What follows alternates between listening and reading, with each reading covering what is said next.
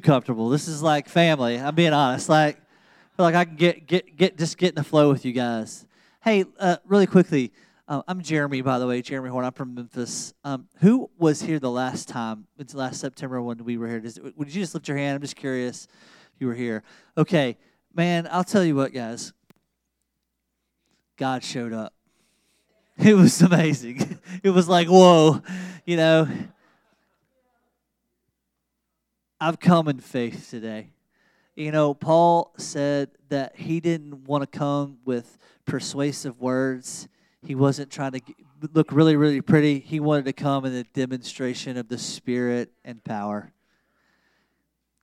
I'm going to preach today, but I could care less about whether or not you think it's good or bad. All I really care about is I would love to see the Lord move in power. And listen to me, listen to me, listen to me. When you see that, you're marked forever. That will change you more than anything that I could come up that's smart. Listen, the Word of God is unfail- unfailable, unfa- is, it is the ultimate thing. But my goodness, when the Word of God is set on display before us, what we see, what we read, it changes us. It will mark us. And so, listen, I know that Cedarville is thirty miles down this road. Straight down to that. that, that. We were, I laughed because he got on this road, and all I saw was like, you realize that these churches are like literally positioned like in a straight line for one another. I don't know what that means, but it means something good. You know what I mean? Like, y'all are in alignment with one another, and I'm just asking you. I'm asking you. Not for my ego's sake, not because I need a room, a, a room full of people. I want to see God do something in an amazing way tonight. I know it's a school day tomorrow. I don't, it's, oh, yes, awesome. That's awesome. I, awesome. I was going to say, bring your kids in pajamas if you have to. I don't care. You know what I mean? Like, they can be sleeping on the pew. It's all good. This is what I, that's one of the things I love about these churches. Out of the mouths of infants and babes, he's ordained praise to silence the enemy. Silence is the enemy. Their praise shuts the devil down. Think about that. That's crazy. So we've let them worship. We've let them worship this morning. We're going to let them worship tonight, and we're going to see God do his thing. I don't know what he's going to do, but he's going to do something because I've traveled a long way in faith to believe that he's going to do some awesome stuff. Please come tonight. I know it's not the normal to do Sunday night, and I know you're going to get home and be like, my belly's full of potluck. I just want to take a nap. Take a quick nap and then come to Cedarville, okay? I promise you, you'll be sad that you missed it, okay? Cool. All right, man, let's get into the Word today. I want to I want to I want to read a passage of Scripture in Luke chapter five. So if you've got your Bibles and you want to read along with me, I'm reading the New King James Version because I'm old school like that. Uh, would you do would you guys do me a favor? I want to honor the Lord today. Jesus said he is the Word made flesh. Would you guys just stand with me as I read this passage of Scripture just to honor Jesus and who he is in this passage of Scripture? Jesus says in Luke chapter five, he says, and so it was, as the multitudes pressed about him to hear the word, that he stood by the lake of Gennesaret and saw two boats, two boats standing by the lake. But the fishermen who had gone with him were washing their nets. And when he got into one of the boats, which was Simon's, and asked him to put out a little from the land, and he sat down and taught the multitudes from the boat. And when he stopped speaking, he said to Simon, launch out into the deep and let down your nets for a catch. And Simon answered and said, Master, we've toiled all night and caught nothing. Nevertheless, at your word, I will let down the net.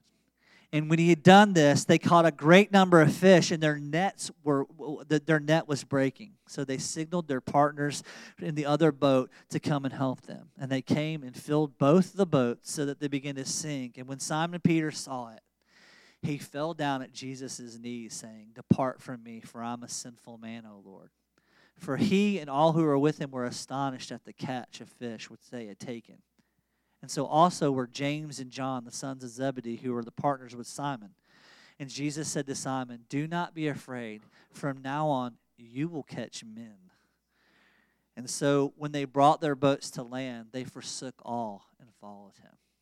This is God's word. You may be seated this morning.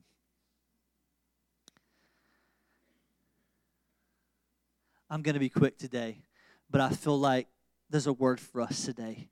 Because if we're going to be a revival church and a revival community, it's going to take more than just a couple of pastors and a couple of really skilled people. It doesn't work like that. It doesn't work like that. If you're going to see the Lord move in a mighty way, you got to get in the game.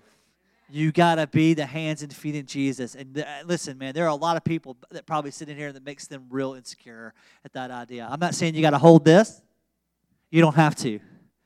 But, man, there are gifts and callings on our lives that are there. And I don't care if you have the gift of service and, you have the, and, and you're the greatest cook on the planet. This church and this community needs the greatest casserole that you could possibly make to love people. And I'm telling you, I'm going to enjoy it today. I don't care what your gifts are, but this message today is for us. And this, if you're going to put a title on this message, it's this. Christ calls the unqualified. Say, I'm unqualified.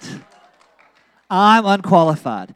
There are a lot of names. There's a lot of labels you get put on in your life. Just, just bear with me. I'm going to read a list of things. When you're younger, you get called a lot of things. Maybe you were a great athlete as a kid. Maybe you were an artist. Maybe you were. Maybe somebody looks at you and says, they're so beautiful, or they're an addict, or you're divorced, or, you know, just there's ugly things that people call us, right? They say we're rich or we're poor, or you're educated or you're uneducated. You know, you're confident in yourself, you're insecure in yourself. All of these things were labeled in life, but here's the thing. Who does God call you? What does he say you are? Above every name, he says you are a child of the King. A child of the King. Think about that. We don't We don't think about that on the regular. We think, oh, I'm just X person. Yeah, my dad is God in heaven. It's cool, but really I'm just a plumber. You know, what can I do for God? You know, I'm just a c- construction worker. I'm just a general contractor. Or I'm just a, I work at a restaurant. I wait tables. It's like all these things that we think we're limited. But the question I have for you is this. If that's true, if you really are a child of a king, a king has ultimate resources, right? Our Father in heaven has everything. He's all-powerful. He's all-knowing, man. And he says, you are a child of, of a king. Here's the thing. What that means is you are loved unconditionally. Unconditionally loved. You're not tolerated. You're cherished. You are cherished. That's good news today. So here's my question, man. If you feel unworthy by that, you are. It's okay. You don't deserve that. But Jesus, who is your big brother in heaven, says, hey, guess what? I'm bringing you to the table of a king, and I'm giving you the best place that you could possibly sit. And you know what? You're not getting the edge of the prime rib. We're going to give you right in the middle where it's all red and juicy. He, you're getting the best portion of the of what God has for you because you're his child. Isn't that wonderful? That's so wonderful. Okay, so here's question one. It's kind of a rhetorical question. You don't have to answer, but I want you to think about it. What would your life look like if you absolutely knew that you were supported and believed in? And get this, every resources, resource that you needed would be provided. What would your life look like? What would you do? Take twenty seconds, close your eyes real fast. Ask yourself that question. If I knew that I was absolutely loved and supported and I had every resource, what would I do?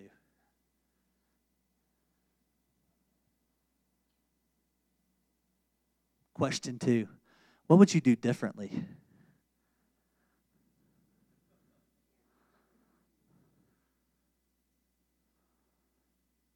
Because here's the truth. God's word, it doesn't fail. It doesn't.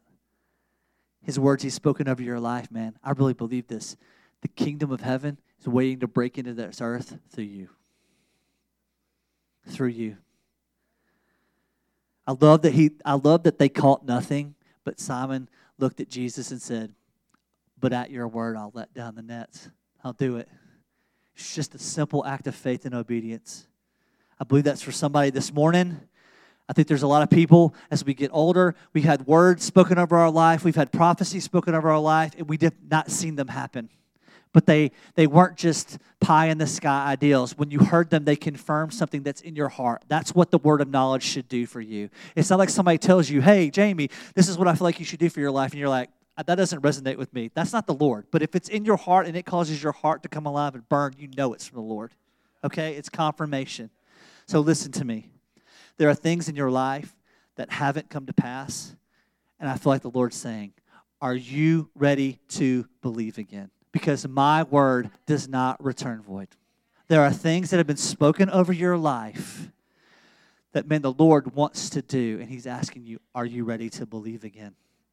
They're still out there. He's waiting. He's waiting for you to believe again. The Lord does not break his promises.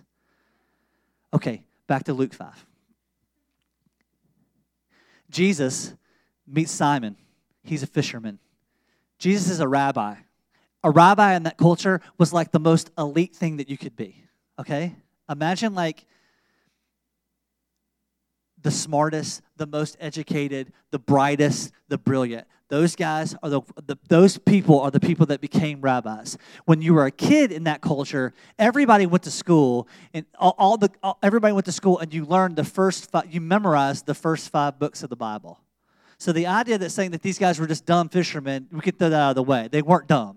They had some sort of education in some small way, but they weren't the best because it's proof. If you were going to be a rabbi, the best of the best were the ones that became the rabbi. And at any point in life on that journey, you could be dismissed. And when you were dismissed, it wasn't a bad thing. You just went back to your family and you became whatever they said you're going to be. If if your dad was a commercial trade guy, that's what you did. You did his trade. You learned that trade. Jesus was the son of a carpenter. He became a carpenter, right? He just learned that trade as he was doing both things. But the best of the best became rabbis. It's like imagine like a Olympic athletes.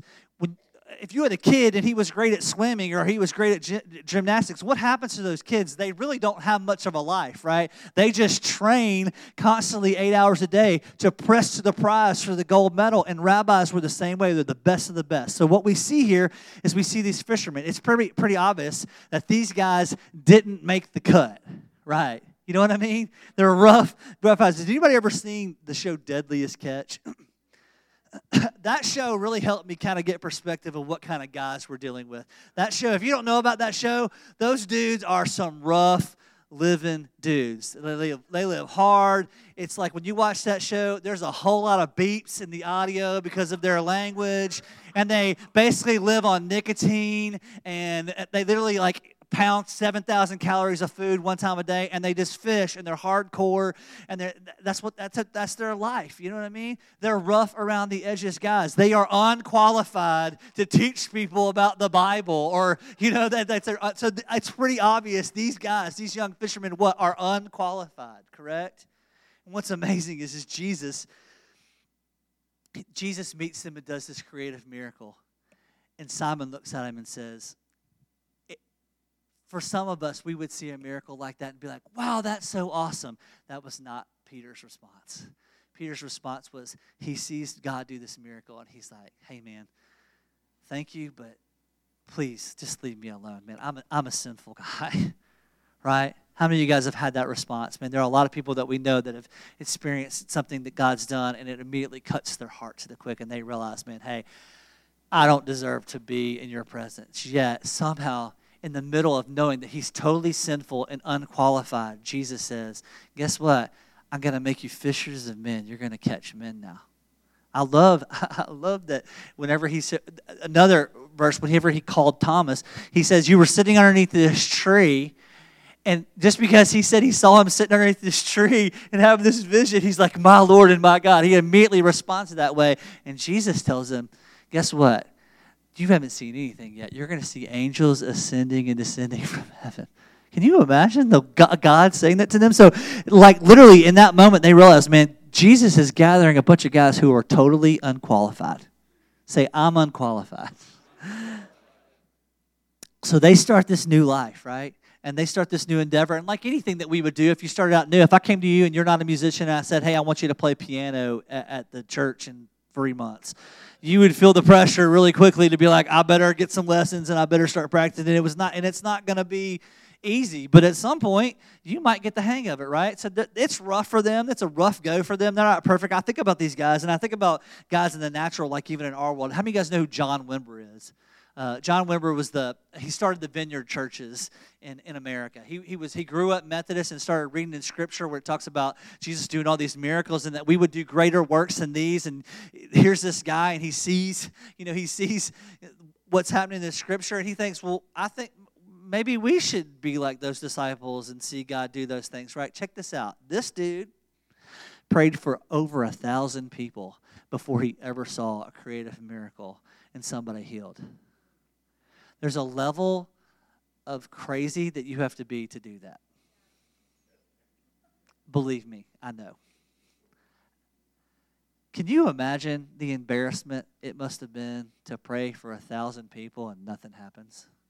And you're expecting it? And the and the the grind of just, well, God, I just that was embarrassing. You would it would be weird. You have to you something in your heart has to build in faith to believe. It's not perfect. And these guys were the same way, man, right? These guys are casting out demons, and sometimes they can't cast them out. And sometimes they're praying for people to get healed and they aren't getting healed. And Jesus would have to step in and heal and say, you know, and they're and they're learning and they're baptizing folks and they're doing all these things, and it's just like, and they're total screw ups. You know what I mean? They they they've seen Jesus. I can't imagine what it must have been like to be Jesus and have to teach these guys, right? This is the kind of guys that at points they're totally racist, right? Jesus is sitting with the with the woman at the well. She's a Samaritan, and they're like, "What is she doing here?" Like, they, they, so they're racist. They're ready to like go to war, grab swords, and they think Jesus is going to become this great king. And they're always arguing about whether or not they're going to be, you know, who's going to be the greatest to sit next to. I'm going to be second in command. Yada yada. They don't. They, they don't get it. You know, this is my favorite. This is my favorite thing. Jesus feeds five thousand men, not including women and children. So let's just say every man had a wife and a kid because they would have been married. And let's say this is a solid fifteen thousand people, right? He feeds fifteen thousand people with a few fish and a few loaves of bread. And then they take up a basket, and there's more than everybody's eating, and they take up a basket of more food than they originally had, right? They just saw it happen. They just saw it happen. Say it one more time. They just saw it happen. The next chapter later, they get in a boat, and Jesus says, "Beware of the leaven of the Pharisees," and starts talking in his cryptic language that he does. And they look at each other and go, "He's mad we forgot the bread." These jokers just saw him do a creative miracle and make a basket full of bread, and now they're like, he, we forgot the bread. He must have just been like, "Oh, Lord, can I just please call down fire and get this over with?" He must have, like, literally been so frustrated. These guys were such a mess, you know? Like, it's it's unbelievable, you know? But yet, the same guys who who can't discern a rock from a heart, you know, they can't they can't they can't discern anything that Jesus is saying. Yet in Matthew sixteen, Jesus says, "Hey, who does the world say that I am?" And they said, "Some people say Elijah, some people say a prophet." And he looks Peter dead in the eyes and he says, "Peter, who do you say I am?" The same guy who said he was sinful said, "You're the Son of God." And he said, "Blessed are you, Simon Bar-Jonah, because flesh and blood didn't reveal this to you, but my Father in heaven revealed this to you." This guy doesn't even have the Holy Spirit. They are not born again. The Holy Spirit has not been given to them, and they get revelation. I'm here to tell you something. There are people in this place that have wayward children, that have grown up, and they're far from the Lord. And I'm telling you, the voice of the Holy Spirit speaks to their heart. Whether or not they're born again, He is calling them. The gifts and callings of God are irrevocable. What he he who began a good work in you is faithful to complete it. Mama, it's not your job to save your little baby or your your little boy, your little girl. It's the Holy Spirit's job, and He will speak to them. He speaks to those into their hearts. I'm here. Hear that? This is when I feel it. That's a that's a that's a word of the Lord, man. I'm telling you, and this is amazing. They hear the voice of the Lord. The next chapter in Matthew seventeen, he takes Peter, James, and John, three of the disciples. They go up on this hill, and they're standing there, and all of a sudden, poof, Jesus turns into somebody to, like he turns into his God self. His hair turns white. His face starts to glow. His eyes are burning with fire. And these guys, I know they must have been th- thought that they were just tripping out. They were like, "Man, what kind of mushrooms did we have for breakfast this morning?" And you know they were like, "Hey, are you seeing the same thing that I'm seeing?" Right?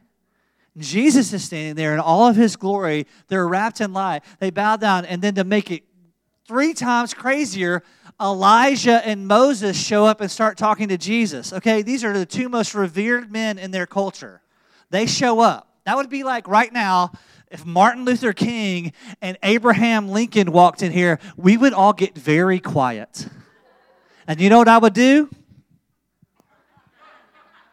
I would hand in the microphone and I would listen very clearly. right? And as, ama- as, as amazing as all of that is, it's not the most amazing thing that happens. The most amazing thing that happens is they hear the audible voice of the Father that says, "This is my beloved Son. Do what he says." And then they try to get creative, and they think they're smart, and they go, "It's good for us to be here. Would you like us to make you three places that you can stay here right now?" And as soon as they start to plan how they're going to stay there forever, boom, Jesus is transformed back to who he really is in the natural when they look around. What a buzzkill. You know that they must have been like, "Dang, man, that was awesome. I want to stay here forever." That's what they wanted to do, man. They got a glimpse of the glory of the Father and the Son as who they really are. And, man, let me tell you something. Those are wonderful moments. But, man, until Jesus returns, we're going to see glimpses of that. But, man, we are called to be the hands and feet of Jesus. You can't stay in that place because Christ calls the unqualified. And you are the one who are supposed to be the hands and feet of Jesus so that one day when he really does come back in all of his glory, this entire region knows who their God is, and they spend eternity with us. Amen. These guys, it's it's amazing to me that Jesus is teaching them by showing them and living with them and doing life. And in an instant, that's over. But here's the thing. These are the same, these messy, unqualified guys become the foundation for the church that we enjoy and are a part of today. We stand on the shoulders of unqualified fishermen. We get to be the body of Christ because they did and obeyed what Jesus said there was to do. So that's my question this morning. What qualifies the unqualified this morning? It's just simply this. They'd been with Jesus. And my statement to you this morning is simply this. What qualifies you, the unqualified, to be his hands and feet on the earth? When you're with Jesus. You've been with Jesus. You've learned to obey Jesus. How many of you guys know obedience is learned? How many of you guys have raised kids in here? How many of you guys have had this statement? Make your bed. Go make your bed. Hey, Judah, go make your bed. That's my boy. That's my oldest boy. Hey, did you brush your teeth? Did you really brush your teeth? Now he's twelve, so now it's, did you put on deodorant? Did you really put on deodorant? It's always the, it's learned obedience, right? Because he doesn't realize it, but he's he's twelve. He's starting to smell like a man. You know what I mean? He goes outside. I'm like, woo. He's like, why do we have to take a shower every night? We didn't have to do that when we were little. I'm like, that's because you stink, bro. You know, so he's so cute, but it's just true. That's, they're just becoming like we're the, that they're that way, you know, but it's just true. It's learned, and that's okay. A life of obedience and being with Jesus is learned. It's like any habit. When you're driving a car, right, you're not thinking anymore about I'm pushing the gas pedal or I'm pushing the brake or I'm I'm steering in correction or I'm using a turn signal. It's you've done it so many times that your subconscious literally knows how to do it, right? It's like how many of you guys, when you brush your teeth in the morning, you brush your teeth the exact same way and your brain's not going, go to the right side, go to the left side, go to the top, brush your tongue. You know, you, you do the same things every day. It's learned. And the Spirit in the kingdom is the exact same way. I think sometimes we over-spiritualize so many things, and it's just the, the practice of walking and following Jesus every single day, and it, it would become second nature because we were becoming like him, because we were becoming what we behold. What we behold. We see him, and we're following, and we're following, and we do the same thing every day, and it may feel mundane. It may feel like, man, we we want to see more, Lord, but, man, you are being formed into his image. He's making you like him. Man, I'm, I've said it. I probably said it today. I'll say it again. He who began a good work in you is faithful to complete it. He is the one who does it. These guys, man, they they they they learned a life of obedience, and that's what being with Jesus is. It's learning to hear the voice. You know what I mean? It's learning to hear him speak to us, and, I, and that's one of those things too. Like I prayed for a guy this morning. He wanted to he wanted to see visions. He wanted to hear the voice of the Lord, and I just told him. I said, "Man, you learned that by messing up. It's just like learning to walk." It's like learning a new language. They say if you're if you're a person you want to learn a new language and you're scared to to to mess up, you'll never learn. Give yourself grace. You're going to mess up, right? We're going to mess up, but we're learning to walk in obedience. Amen. Amen. Really quickly, just so you think I'm not, just so you don't think I'm crazy. There are a lot of guys in the Bible that are totally unqualified, crazy unqualified. Like, not just like, oh, He's not a, he doesn't have an outgoing personality, or she's not very warm. She's not very hospitable. All, you know, all these little things that we have in the church that we think are qualifiers. These guys were major screw-ups, okay? Like Jonah. Jonah, the dude was an absolute racist. The guy would have been like the leader of the K K K. He hated those people, and then he hated them. And God said, I want you to go and witness to them so they would repent and and turn their hearts away. And he didn't want to go, do it, so much so that he ran away, and God had to swallow him in a fish and spit him out in Nineveh so he would do it. Like, that's, we read those stories like they're nursery, like like like there's like kids' church stuff, and we just go, oh yeah, a whale swallowed a guy. And he lived. And then spit him out. Like, think about how crazy that is. You know what I mean? So this guy's a mess, hot mess. Gideon, Gideon is a guy, he's completely scared of everything. He's a total coward. He's literally so scared of the Midianites who are coming to attack him that he's hiding in a wine press threshing wheat. I don't know if you know this, but from what I understand, you don't thresh wheat in a wine press. The dude's totally hiding, and God comes to him and says, mighty man of valor. Right? Calls him a mighty man of valor. He still doesn't believe it. He's God, like the angel of the Lord comes to him and says, you're a mighty man of valor. He still doesn't believe it. And God, and then in chapter seven of Judges, God says this to Gideon, the total coward. Gideon, I want you to go into the enemy's camp. We read some of that stuff. Like, that would be like, hey, Jeremy, I have a word for you. I would like you to get on a plane and go to Yemen and go hang out in the camps of ISIS. Do you know what I mean? That's what we're saying. Like, I'm just trying to give you context. Or it's World War Two. Hey, I want you to go go sit in Adolf Hitler's bunker. I got something to tell you. You know what I mean? Like, he was freaked out. He's already freaked out. And so he goes, and he's smart. He's like, if you're scared, bring somebody with you. So he brings this sermon. He's really smart, too. He's like, I'm going in the middle of the night when everybody's asleep. I'm going to go down there when they don't know. And so he goes down there, and he sits, and he, and he sneaks up. And there's these two guys standing there, and this guy says, I had a dream last night. There's this barley loaf, piece of bread, it rolls down a hill, hits our tent, everything's destroyed. And the other guy says, well, that's none other, none other than Gideon. We're going to be, he's the, it's the hand of the Lord with him. We're going to be completely wiped out. The Lord literally speaks to him in the enemy's camp and says, Gideon bows down and worships before the Lord. He knows that the Lord is with him. And I just feel like for some somebody here today, you need to hear the voice of the Lord. But man, it's not easy to hear the voice of the Lord, because sometimes it means you got to step out of a really comfortable place, out of the boat, to hear. Peter's the same guy. Peter, he didn't ask all twelve disciples to get out of the boat. He asked Peter to get out of the boat. And Peter gets out of the boat and begins to walk on water towards Jesus, and he falls in. And I really believe this. I don't think that Peter did not believe that Jesus could keep him out of the water. I think he started looking at the circumstances, and in his own mind, he looked at his own insecurity and his own lack, and that's what made him fall into that water, because he realizes in his mind, this is not possible for me to be able to do. But Christ calls the unqualified, the unqualified. Moses, an orphan kid who murdered somebody later in his life. David, the The, the least of his tribe, the least of his family, yet he becomes king and is a, is a murderer, and God still uses him and said he's a man after God's own heart. These are the, the kind of folks that God uses. These are the kind of folks that God uses. So your excuse, whatever it is, is not a valid excuse, because Christ calls the unqualified. Would you stand up with me this morning as we close? I want you to just, I want you to say this with me. I want you to say, I belong to him.